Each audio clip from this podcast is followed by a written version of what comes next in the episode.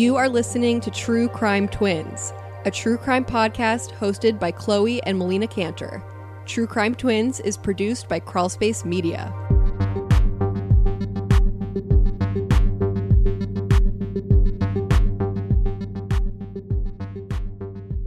And welcome back to True Crime Twins, a true crime show where we use our educational and occupational backgrounds in criminology and medicine to tell crime stories. I'm Chloe, here with my sister Melina. Melina, what is today's subject? Today we will be discussing a rather controversial topic. It is, quote, hot for teacher. It is the phenomenon of female teachers sleeping with their students or in other words, sexually abusing young students.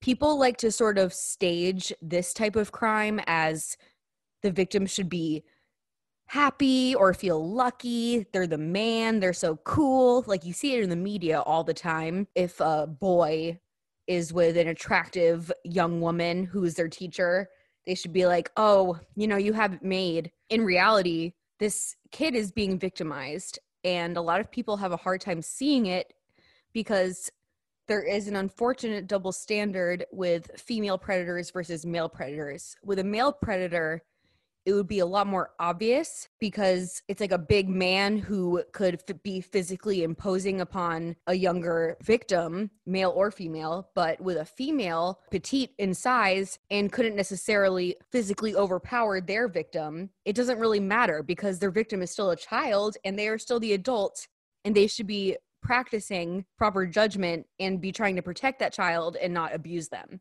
I guess one of the most well known cases of a female predator, a teacher going after their student, is the case of Mary Kay Letourneau and Vili Fualaau.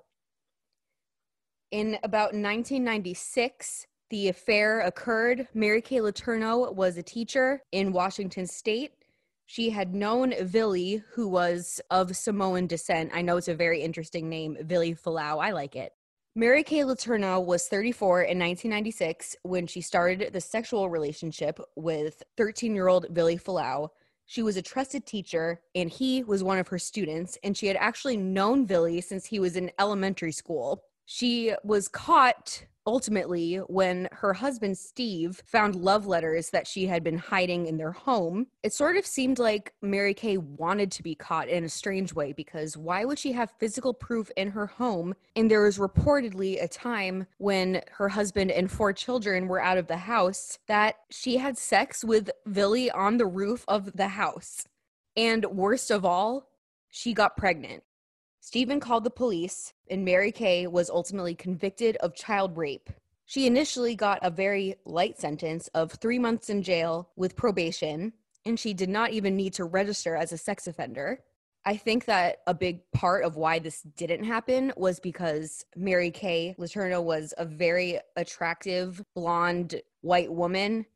And I guess, you know, people had that double standard in their head Vili Fualaau probably wanted to have sex with her. So the element of force wasn't there. So I guess they tried to give her a second chance because she was a family woman, blah, blah, blah. But even though she didn't have to register as a sex offender and she had minimal punishment, the damage was done. She couldn't teach again. Everybody was probably talking about her.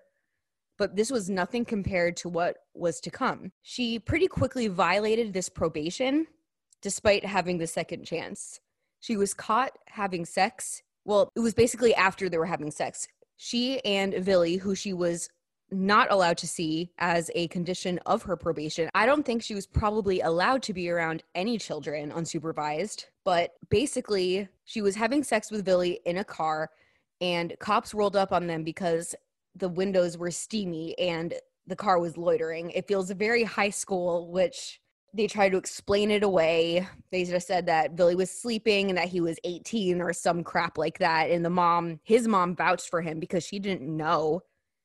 But basically, she was caught again because she was impregnated by him for a second time. So this is two children that have been conceived due to child rape. Vili and his mom took in both girls and basically they threw the book at Mary Kay because she ruined the second chance that she was graciously given that she really did not deserve and I think that the court agreed after she basically laughed in their face. They threw the book at her. She was in prison for 7.5 years. Shortly after Mary Kay was released, Billy went to court to lift the restraining order or the protective order that was imposed. He wanted to see Mary Kay again, and then they got married. He was only 21, she was 43. Their two daughters were flower girls. I remember when I first read about this, probably shortly after the wedding happened in 2005, I thought, wow, this must be true love. You know, she went through prison, she stood through the test of time, and they ended up together after all, and now they're living together as a family. But, you know, that was because I was young and immature. But as an adult, I see it for what it really is it's grooming, manipulation, and abuse and rape even if Billy thought he wanted to have sex with her, which I'm sure he did, it is still rape. What makes it worse is that she was his teacher, someone who should have protected him and been a role model. And I think that's what she was initially. She had that level of trust, which made it so this was more likely to happen, but she was the adult and she had the power to stop it. She claimed to not know that it was illegal to have sex with him, a child, since it was consensual but you would think that an educator like her would know better. I think that her saying that is all just another manipulation.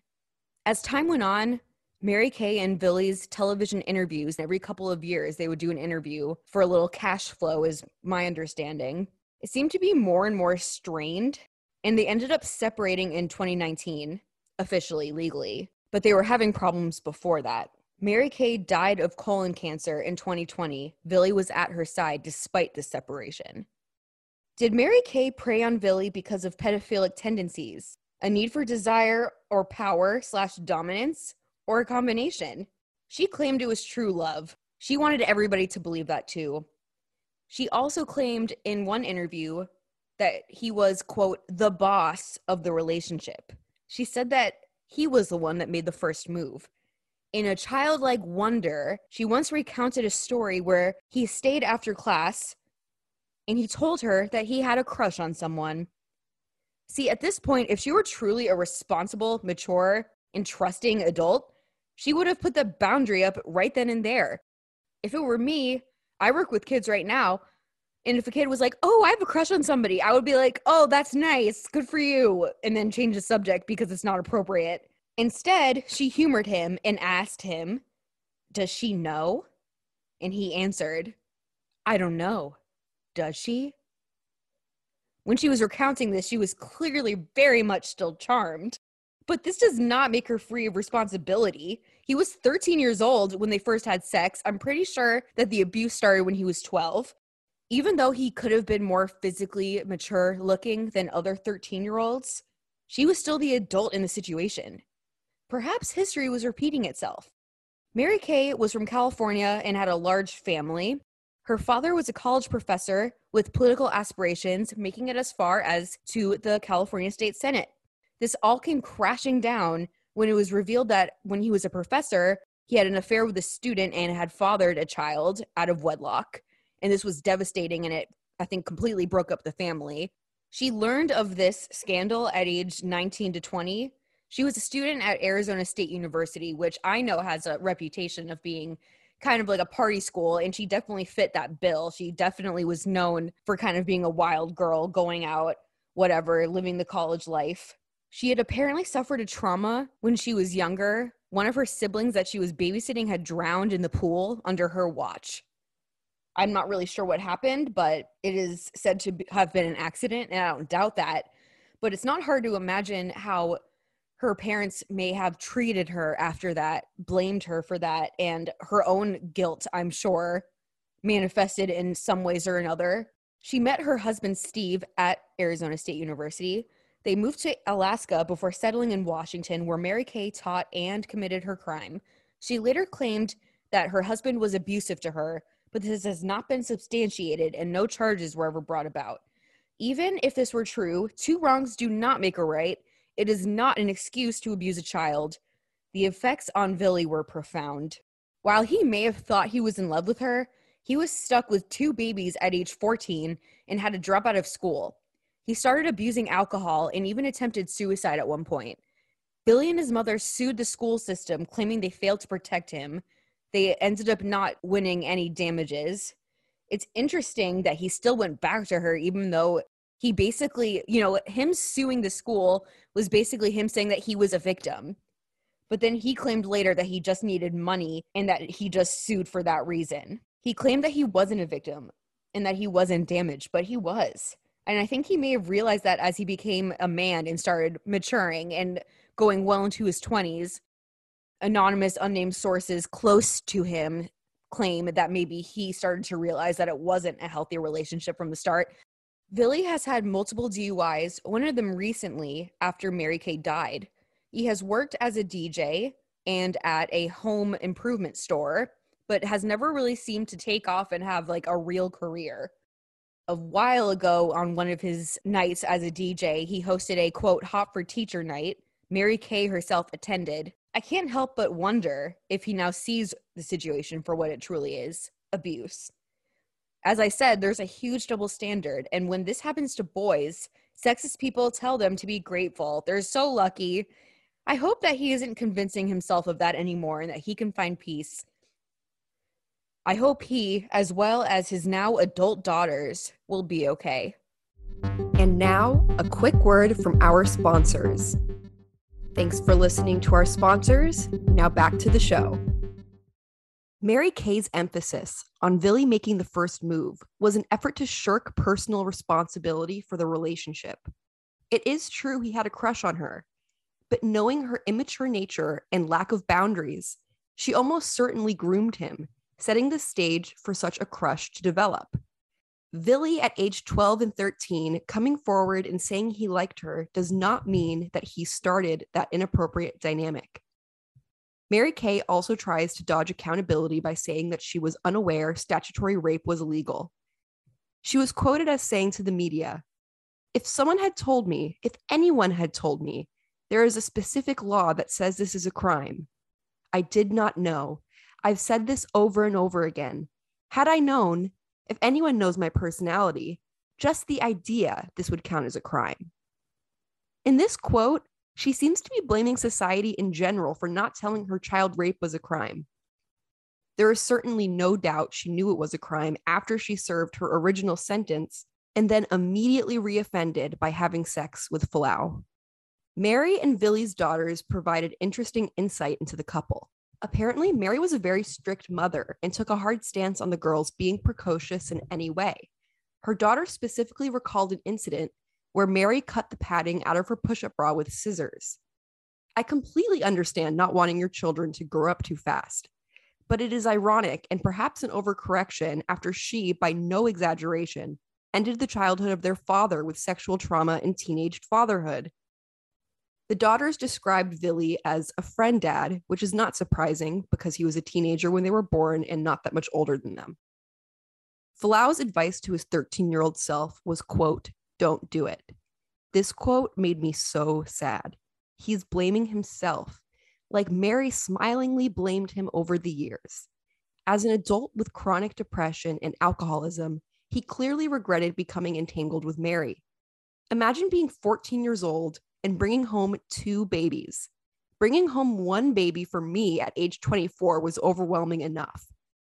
Advice that Billy has given to his daughters includes the following quote, a relationship could lead to something you think you wanted back then. You don't really want it, maybe, years later. I don't support younger kids being married or having a relationship with someone older. I don't support it.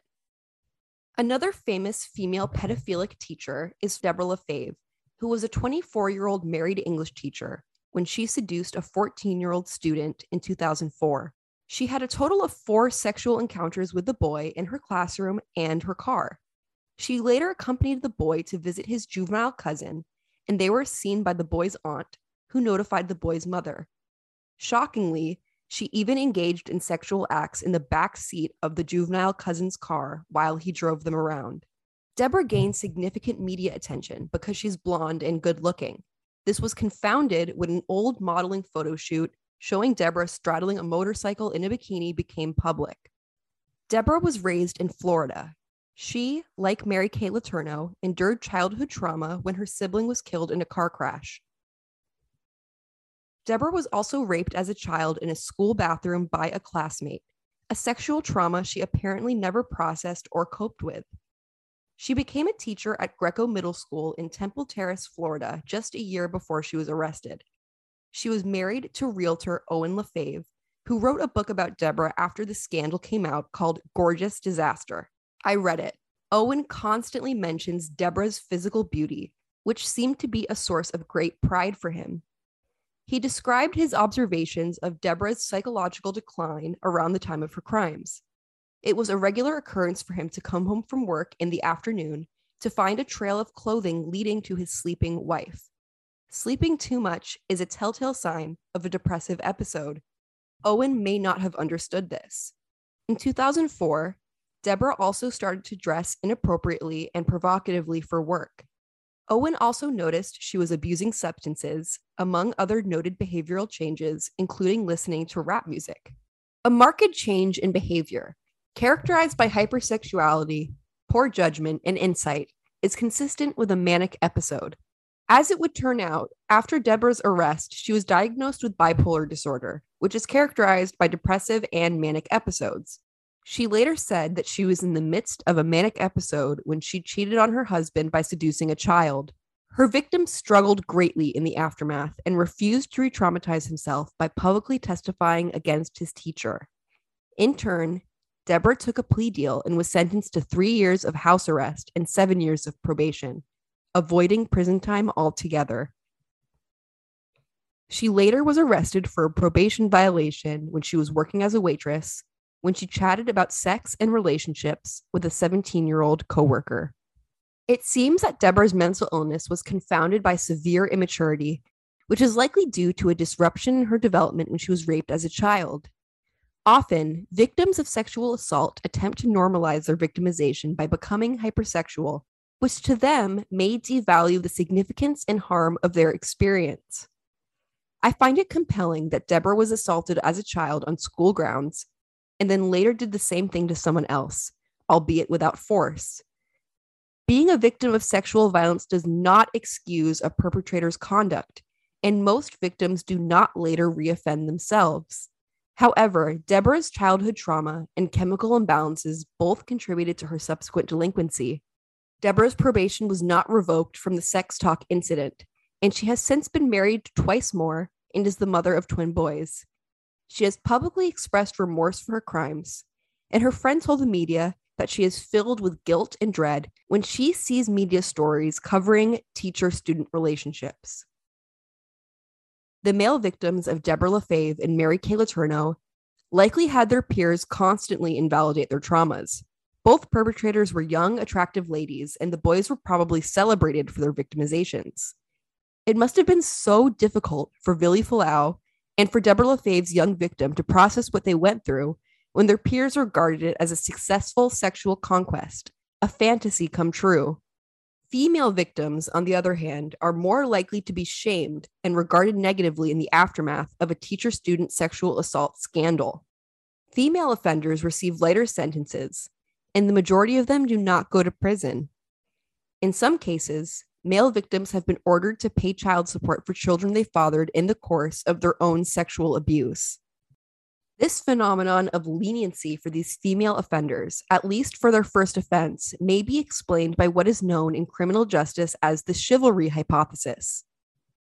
One potential explanation is the view that women are inherently maternal and harmless, and male actors in the criminal justice system are lenient in an act of, quote, chivalry, Another explanation has more misogynistic overtones, in which females are viewed as the weaker and more vulnerable sex, and therefore are not perceived as being capable of harm.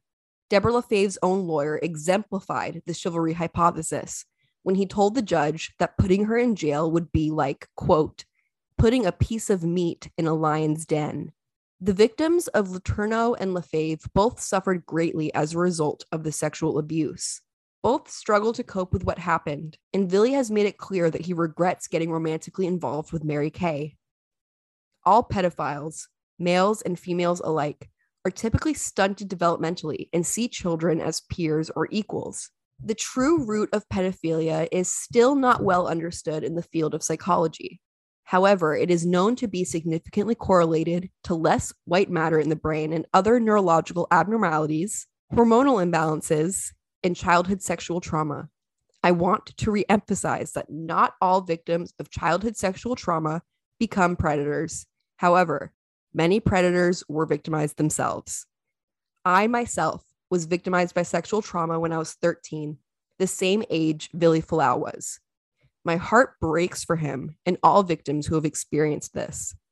Childhood sexual assault is a pervasive issue in our society that is only proliferated by the silence of adults. I encourage our listeners to teach children about body safety, setting healthy boundaries, and what is and is not appropriate.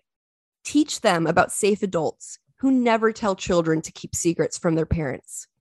If an adult asks a child to keep a secret, it should be an immediate cue for them to know that something is not right. And if a child discloses to you, never blame them for what happened and never ignore the issue. Children are vulnerable and must be protected at all costs. If you have been victimized by sexual assault and need support, please contact RAINN at 800 656 HOPE. Thank you for listening to True Crime Twins. If you enjoy our show, please take the time and leave us a five star rating and review on your preferred podcast platform. Keep up with us on social media on Twitter and TikTok. We're at True Crime Twins, and on Instagram at True Crime Twins Podcast. You can also email us with suggestions, questions, comments at truecrimetwinspodcast at gmail.com.